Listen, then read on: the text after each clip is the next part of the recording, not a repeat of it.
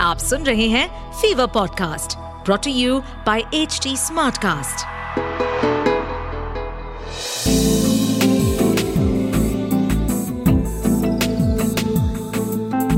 एक अधूरी कहानी एक अधूरी कहानी कहानी वाला देव के साथ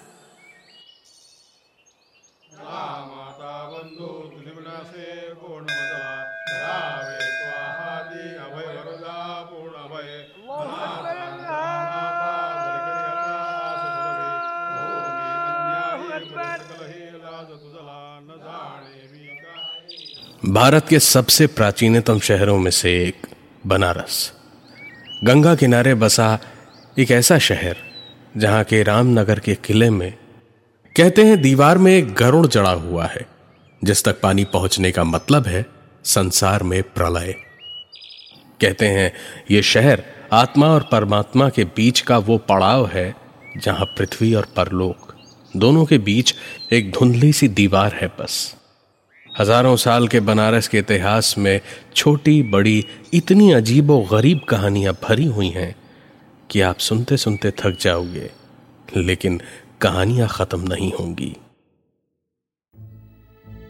1985 में विक्रम नाम का एक लड़का बनारस के पास के ही एक कस्बे चुनार से आया था।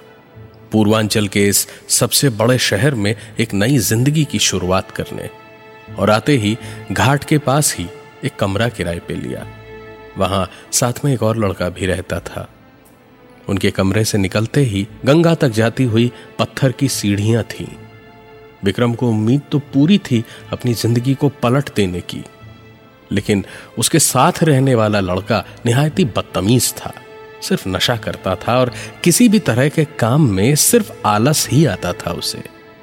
छह महीने वहाँ उस लड़के के साथ रहते रहते विक्रम न चाहते हुए भी बिगड़ रहा था। कभी कभार विक्रम को बेहद गुस्सा आता था उस लड़के पे। कभी कभार दोनों में झगड़े भी होते थे। विक्रम धीरे धीरे तंग आ चुका था इससे। मन में उल्टे सीधे ख्याल आने लगे थे और वो जानता था, या तो उसे यहाँ से निकलना होगा, या फिर उस लड़के को निकालना होगा। शाम का वक्त था। शांत गंगा नदी के ऊपर नारंगी आकाश में ढलता हुआ सूरज सुनहरा पीला दिख रहा था। विक्रम ने सोचा, आज नाव की सैर पे चलते हैं। शायद वहीं थोड़ा सुकून, थोड़ी शांति मिले। विक्रम घाट पे उतरा। मल्लाह से बात की, वो नशे में था। बीड़ी के बंडल के लालच में बिना पैसों के ही घुमाने के लिए मान गया। गंगा के पानी में नाव की पतवार छल छल कर रही थी।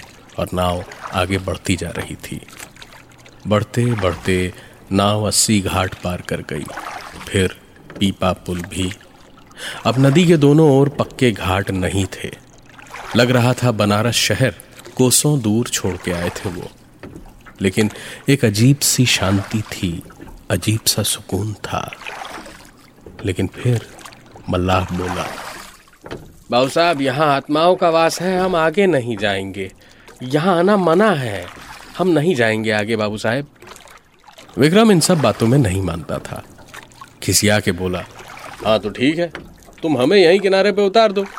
हमारा कहीं भी आना जाना मना नहीं है। डरते डरते मल्लाह ने नाव तट की ओर मोड़ी और चप्पू चलाता रहा। किनारा आने ही वाला था कि तभी मल्लाह के हाथों ने चप्पू चलाना रोक दिया और नाव पानी में एक ही जगह ऐसे गोल गोल घूमने लगी जैसे भंवर में फंस गई हो। विक्रम ने अपने दोनों हाथों को बढ़ाया और नाव के कोनों को कस के पकड़ लिया। घूमती हुई नाव में विक्रम को सिर्फ़ सामने बैठा मल्लाह दिख रहा था जिसके हाथ रुके हुए थे और वो ऊपर आसमान की ओर ताक रहा था। विक्रम ने पानी की गोल गोल भंवर जैसी आवाजों को चीरते हुए आवाज़ लगाई। अरे भाई, कुछ करो, वरना हम दोनों यहीं के यहीं मर जाएँगे आज। मल्लाह को इतनी आवाज़ में भी विक्रम की बात सुनाई दी। उसने आसमान से नज़र उतार के विक्रम की ओर देखा तो विक्रम और बुरी तरह घबरा गया। मल्लाह की आँखों की पुतलियाँ गायब थीं, सिर्फ़ सफ़ेद सफ़ेद दो आँखें थी। बिन पुतलियों के भी समझ आ रहा था कि वो देख तो विक्रम को ही रहा था। विक्रम समझ गया था कि आज मौत पक्की है। इसकी बात मान के मुड़ जाना चाहिए था।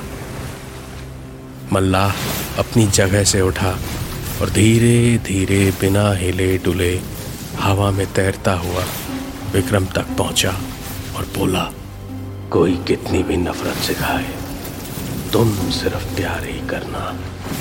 याद है ये बात? विक्रम ने ज़ोर से मल्लाह को धक्का मारा और पानी में कूद गया। लेकिन पानी में कूद के देखा, कोई भंवर नहीं था, नाव भी नहीं थी। और विक्रम गंगा नदी में नहीं, नदी के तट पे था। कपड़े गीले और चिपके हुए थे। विक्रम ने एक पल को इधर उधर देखा तो एक आवाज़ पीछे पेड़ों के झुरमुट में से आई। पलट के देखा तो एक छोटा सा जंगल जैसा था, जहाँ से लगातार पत्तियों की सरसराहट सुनाई दे रही थी। जैसे कोई था जो कभी इधर से तो कभी उधर से विक्रम को देख रहा था। विक्रम को डर तो बहुत लग रहा था, लेकिन वो जानता था कि यहाँ से भागने का कोई रास्ता था नहीं। विक्रम धीरे धीरे उस जंगल में जाने लगा और जंगल के अंदर पहुंचकर विक्रम एक दूसरी ही दुनिया में पहुँच गया। अपने बचपन में।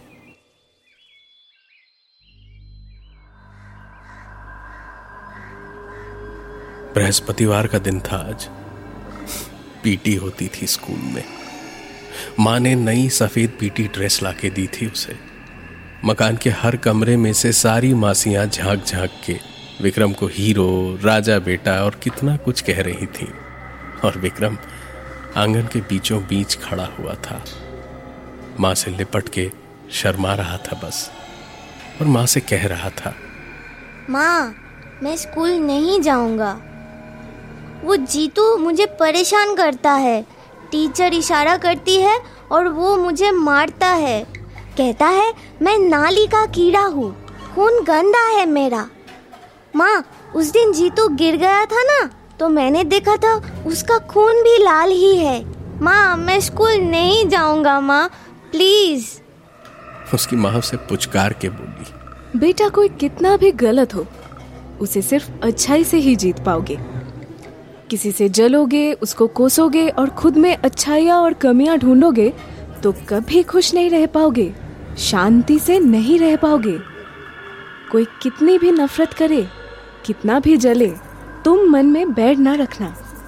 देखना, सब अच्छा होगा। विक्रम ने अपने सामने, अपने उस बचपन के स्वरूप को स्कूल जाने के लिए दरवाजे से निकलते हुए देखा। यहाँ तक उसे याद था। वो दिन विक्रम भूल भी नहीं सकता था। लेकिन उसके बाद उसने उस दिन का वो भयानक सच अपने सामने देखा। विक्रम की माँ उसे जाते हुए देख रही थी और तभी कंचन मौसी बाहर आई और विक्रम की माँ को एक थप्पड़ मार के चिल्लाने लगी। क्यों रे? धंधा छोड़ेगी हैं? यहाँ से कहाँ जाएगी? तेरे उस सेठ के पास हैं? और हम लोग यहाँ पे सड़ेंगे ज़िंदगी भर हैं? न तू यहाँ से जाएगी न तेरा बेटा।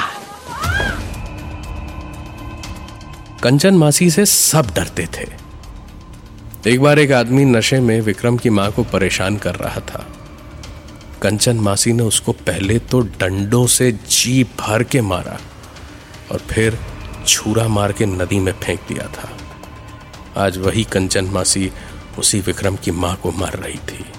उन्होंने विक्रम की माँ को बालों से पकड़ के घसीटना शुरू किया और घसीटते हुए बाहर ले गई। पूरे मोहल्ले के लोग दिन के वक्त इन लोगों से दूर रहने का नाटक ही करते थे। इसीलिए कोई बीच बचाव करने नहीं आ रहा था।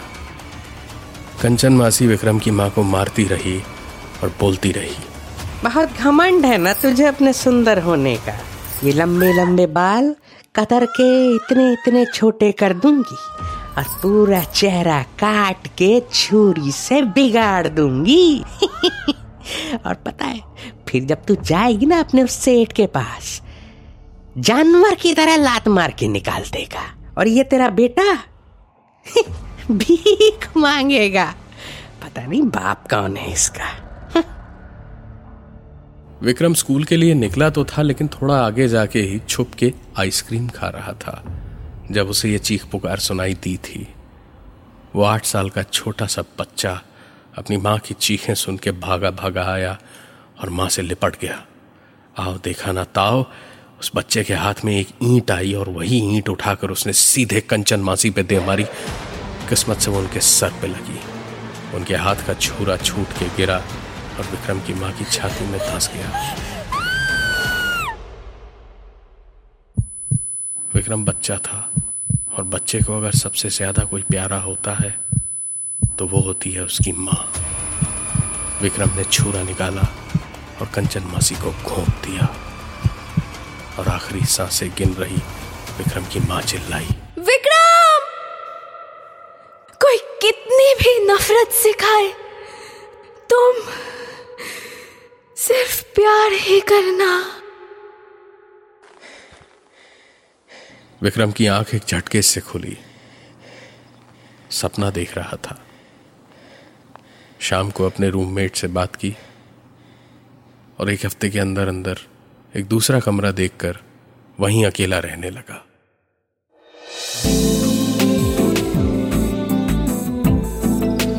आप सुन रहे थे एक अधूरी कहानी।